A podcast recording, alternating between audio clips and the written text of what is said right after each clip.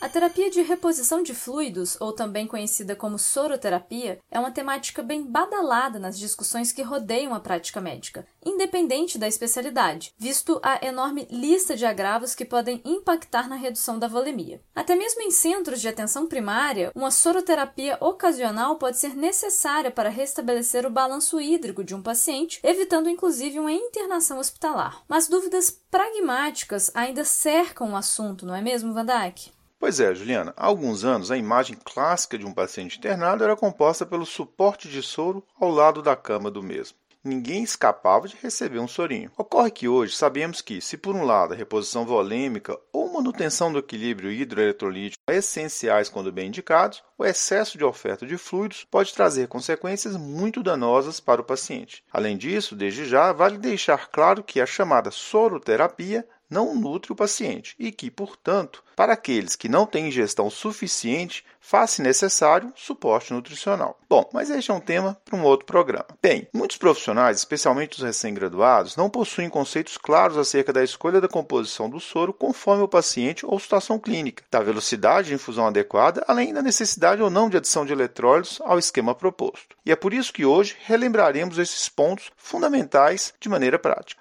E como essa temática em geral pode ser apresentada em cenários de choque hipovolêmico e necessidade de monitorização invasiva, a Curem oferece o curso Critic, que permite o treinamento ativo em ambiente de simulação realística do manejo de pacientes críticos. É uma ótima oportunidade para complementar esse assunto. Começando então, Vandac, pelos tipos de soro. Basicamente, temos soluções que restabelecem a volemia e, consequentemente, a perfusão tecidual, e soros essencialmente à base de glicose, cuja osmolaridade é inferior à plasmática, já que não tem sódio, não sendo, portanto, efetivos na reidratação. Como nosso objetivo será a discussão frente àquelas situações de restabelecimento do volume circulante total, vou fazer um breve comentário sobre os soros glicosados. Como o próprio nome indica, essas soluções são reservadas para contextos de hipoglicemias. E aqui um detalhe importante: soluções glicosadas induzem a liberação de insulina, que por sua vez promove a translocação de potássio para o intracelular, resultando em hipopotassemia, ou seja, pacientes que já apresentem potássio sérico abaixo dos limites inferiores ou valores muito próximos desse limite, devem também receber cloreto de potássio nessas soluções. Uma outra indicação do uso dos soros glicosados seria nas hipernatremias, cujo valor de infusão deve ser rigorosamente calculado, de modo a se objetivar uma queda de 8 a 12 mEq por litro da natremia a cada 24 horas, para se evitar lesões neurológicas graves como o edema cerebral.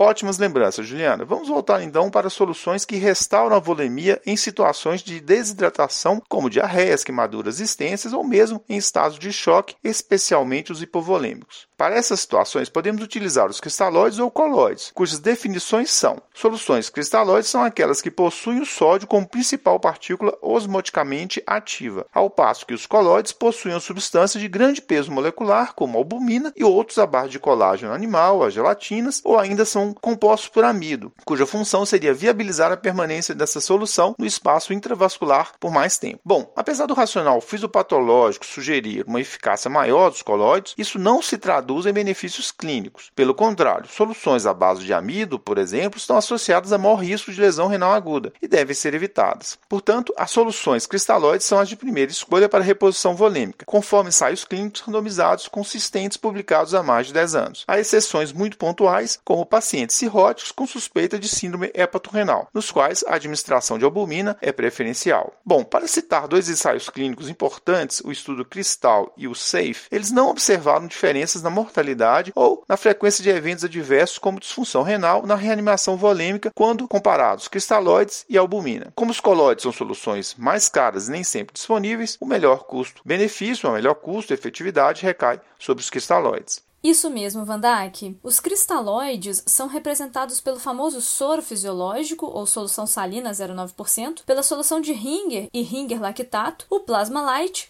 além de soluções hipertônicas, sendo estas últimas muito bem empregadas no tratamento da hiponatremia e mesmo da hipertensão intracraniana.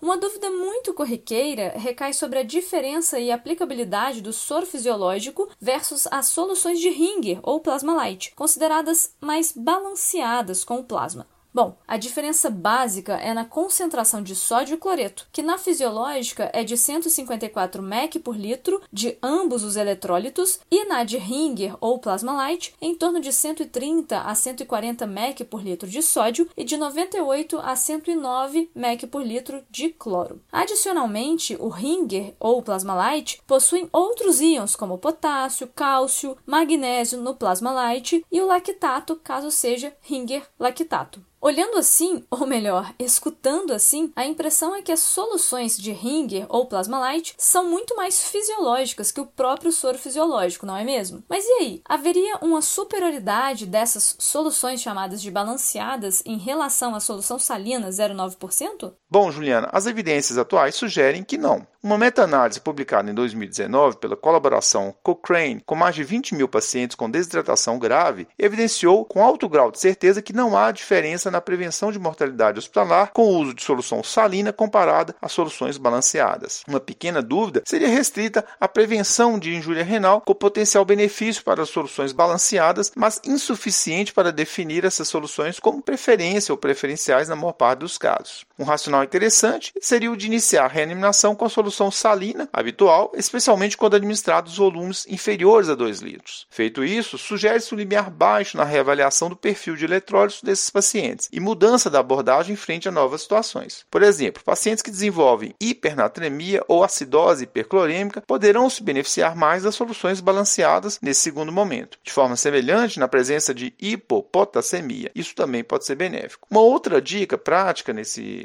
contexto é de que o Ringer-lactato não está contraindicado nas situações de acidose lática, visto que o lactato dessa solução é convertido a bicarbonato no fígado.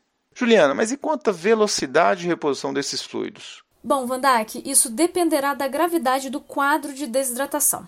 Nos estados de choque em geral, repomos cerca de 20 a 30 ml por quilo de peso em bolos. Uma outra sugestão seria ainda a de 50 a 100 ml por hora da solução, com reavaliação frequente do estado de hidratação do paciente. Na verdade, a avaliação da volemia é um dos assuntos mais desafiadores da medicina de urgência e merece inclusive um podcast à parte. Ficamos então com algumas mensagens centrais. Marcadores macrohemodinâmicos que indicam melhora do estado volêmico incluem redução da frequência cardíaca, melhora da perfusão periférica e pressão arterial, aumento do débito urinário e melhora do sensório. Atenção nessa reposição de fluidos deve ser dada a pacientes com disfunções cardíacas e ou renais, devendo receber cotas iniciais mais modestas, como, por exemplo, cerca de 100 a 250 ml de soro e reavaliações frequentes acerca da ausculta respiratória pelo risco de congestão pulmonar. Isso mesmo, Juliana. Como objetivo dessa discussão foi trazer uma abordagem prática, aí vai um breve resumo para a gente fechar. Soluções glicosadas são reservadas para cenários de correção de glicemia ou hipernatremia. Já as reanimações volêmicas devem ser feitas preferencialmente com soluções cristalóides, podendo começar com as soluções salinas, individualizando na sequência conforme a presença de algum distúrbio iônico a citar, acidose hiperclorêmica, hipernatremia ou hipopotassemia. É importante individualizar a velocidade de reposição dos fluidos conforme a gravidade da apresentação, com taxas mais agressivas nos choques, sempre com atenção à melhora nos parâmetros perfusionais globais, e maior parcimônia nos pacientes cardiopatas e portadores de doença renal. Por hoje é só. Com roteiro e edição de Vandac Nobre e Juliana Vieira e produção de Bernardo Levindo, este foi mais um Corrida de Leito, o podcast da Curem Lab. Agradecemos e esperamos tê-lo conosco novamente em breve. Até a próxima semana.